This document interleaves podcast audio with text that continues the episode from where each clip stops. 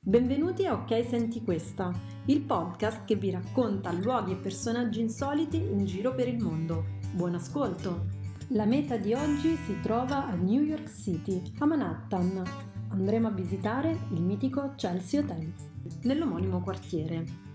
Situato al 222 West della 23 strada tra la 7 e l'8 Avenue, questa costruzione di 12 piani dalla facciata in mattoni rossi in stile vittoriano gotico è stata fondata nel 1883, ma le sue 250 stanze sono adibite ad hotel soltanto nel 1903. Il Chelsea Hotel è famoso per aver ospitato scrittori, artisti, registi, musicisti, per molti dei quali è stato una casa per lunghi periodi, anche se la regola ufficiale prevedeva una permanenza massima consecutiva di 24 notti. Il New York Times Book Review l'ha definito uno dei pochi luoghi civilizzati della città, se per civiltà si intende la libertà dello spirito, la tolleranza delle diversità, la creatività e l'arte. Delle targhe commemorative appese sul portone ricordano Mark Twain, Gore Vidal, Tom Wolfe, per citare solo alcuni degli ospiti che hanno popolato le sale del Chelsea Hotel. Artisti come Iggy Pop, Andy Warhol, Basquiat, Jimi Hendrix e Lou Reed sono tutti passati prima o poi dal Chelsea Hotel. Elencarli tutti sarebbe impossibile, ma in questa chiacchierata ne ricorderemo qualcuno. Nel 1966 Andy Warhol gira proprio al Chelsea Hotel il documentario che racconta la vita della Factory, con la famosa scena di Nico che si taglia i capelli in cucina. Nico, al secolo Krista Puffgen, musa dei Velvet Underground, l'anno seguente intitolerà il suo primo album solista proprio Chelsea Girl, in omaggio al film che l'ha vista protagonista. E in questo album c'è la malinconica These Days.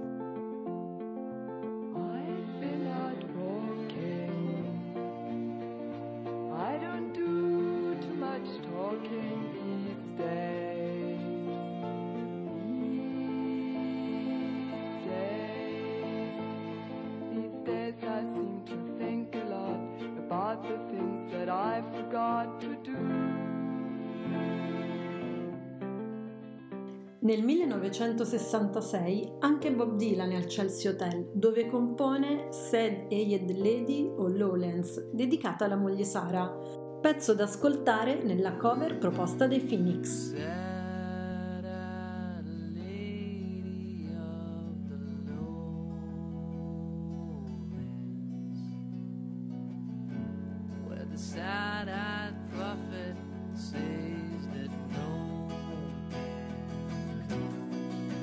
Ma torniamo alla storia di questo singolare rifugio per artisti. Inizialmente furono gli scrittori della Beat Generation a frequentare il Chelsea Hotel, rendendolo simbolo della bohème newyorchese. Ma che cosa vuol dire beat? Come racconta lo stesso Jack Kerouac allo Steven Allen Show, beat vuol dire empatia. Ed è sempre Steven Allen che gli chiede quanto ci ha messo a scrivere l'opera simbolo della Big Generation, il romanzo On the Road, sulla strada. Uh, got a couple of square questions, but I think the answer will be interesting. How long did it take you to write On the Road? Three weeks. How many? Three weeks. Three weeks? Jeez, that's amazing. How long were you on the road itself? Seven years. Jack Kerouac racconta che dopo sette anni di vita on the road sulla strada, in tre settimane eh, scrive questo capolavoro. Se le opere degli autori della Big Generation arrivano in Italia è grazie alla mitica Fernanda Pivano, americanista, traduttrice, scrittrice e amica dei beat.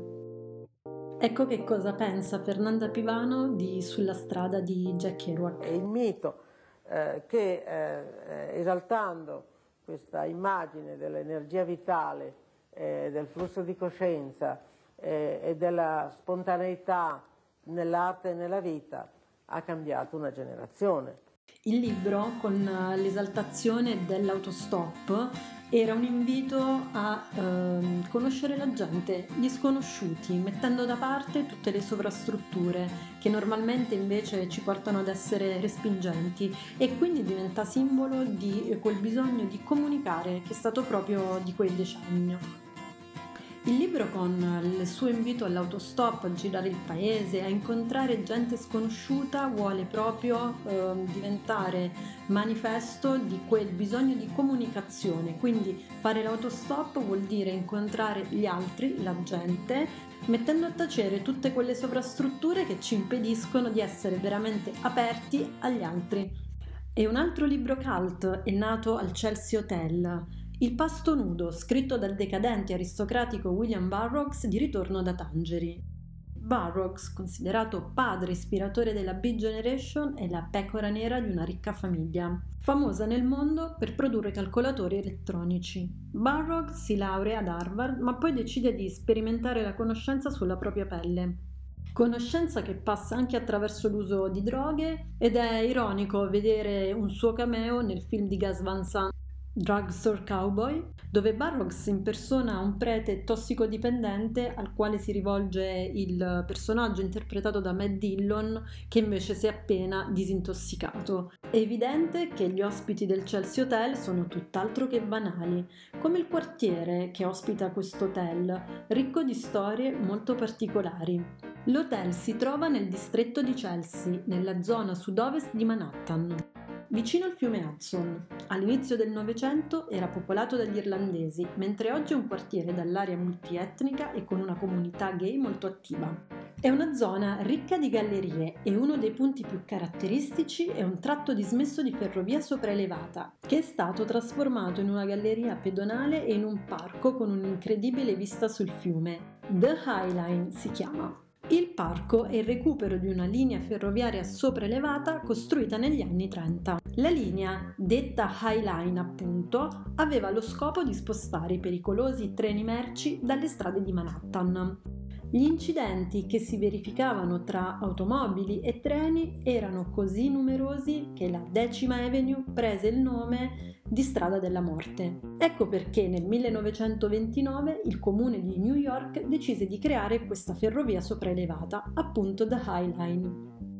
Nel quartiere si trova anche il celebre Madison Square Garden, lo stadio, Inoltre c'è il porto, il Chelsea Pier, set di numerosi film e serie tv porto nel quale avrebbe dovuto attraccare il Titanic se nella notte tra il 14 e il 15 aprile 1912 le cose fossero andate per il verso giusto. Dire Titanic fa venire in mente la storia d'amore di Jack e Rose e il Chelsea Hotel è stato teatro di grandi storie d'amore. Ad esempio, negli anni 60 Leonard Cohen e Janis Joplin hanno una relazione. I due si conoscono per caso davanti all'ascensore dell'hotel. Il resto è storia, come ci raccontano i versi di Chelsea Hotel numero 2, canzone che il cantautore canadese ha dedicato a Janice. I remember you well in the Chelsea Hotel.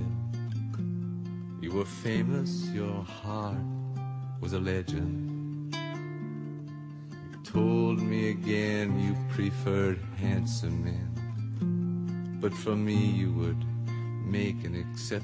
anche la storia di Patti Smith e Robert Mapplethorpe è passata sotto il tetto del celebre hotel. I due si conoscono a New York nel 1967, pieni di sogni ma con pochi soldi, ben presto si ritrovano a vivere al Chelsea Hotel, il cui proprietario, Stanley Bard, a chi non aveva soldi chiedeva un affitto simbolico. I due vivranno prima come amanti, poi come amici, in un rapporto indissolubile e di Robert, la celebre copertina dell'album di Patti Smith, Horses, album del 75, che la consacra sacerdotessa del rock. Uno dei capolavori dell'album è la celebre Gloria. Jesus died for somebody's sins, but not mine. Milton, pot of thieves. Wild cord in my sleeve, thick, hard as stone. My sins my own, they belong to me.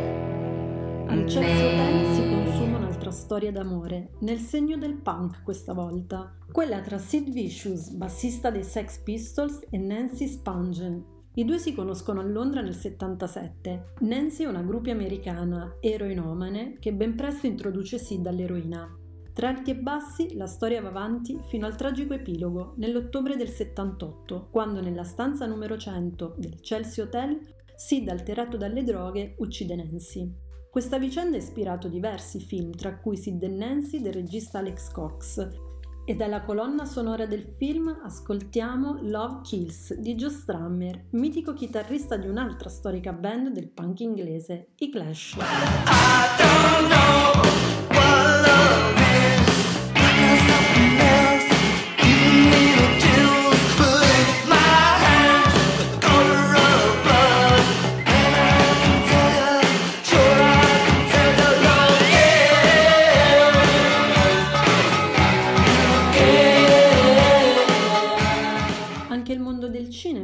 Passato per il Chelsea Hotel.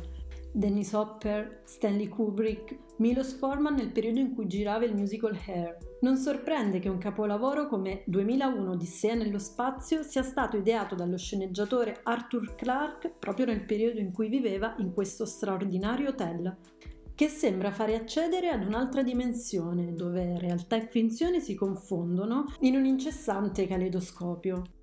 A inizio anni 90, Madonna sceglie il Chelsea Hotel come set per alcune delle foto del suo libro scandalo Sex, scattate da Steven Meisel. Nel 1999, sempre in questo hotel, il cantante Rufus Wainwright scrive le canzoni del suo secondo album, Posis, tra queste Cigarettes and Chocolate Milk, che parla proprio di cravings, di troppe cose che danno dipendenza, come ben sanno i frequentatori del nostro hotel. E siamo giunti ad anni più recenti. Il Chelsea Hotel purtroppo non è sopravvissuto al suo stesso mito e ha chiuso i battenti nel luglio del 2010. Venduto per 80 milioni di dollari, inizialmente sarebbe dovuto diventare un residence di lusso, poi la proprietà ha deciso di eh, mantenerlo come hotel e nel 2018 ha iniziato i lavori per una profonda ristrutturazione interna ed esterna all'edificio ma la fama del Chelsea Hotel continuerà ad esistere grazie alle opere create nelle sue stanze e alle tantissime canzoni ad esso dedicate, come Third Week in the Chelsea dei Jefferson Airplane, Take a Walk on the Wild Side di Lou Reed, Chelsea dei Counting Crows, Hotel Chelsea Night di Ryan Adams e la splendida Chelsea Morning di Johnny Mitchell. E il nostro viaggio nella leggenda del Chelsea Hotel finisce qui. Come ha detto qualcuno, il Chelsea Hotel è stato una torre di Babele delle cattive abitudini e della creatività, che alcuni artisti almeno una volta hanno chiamato casa.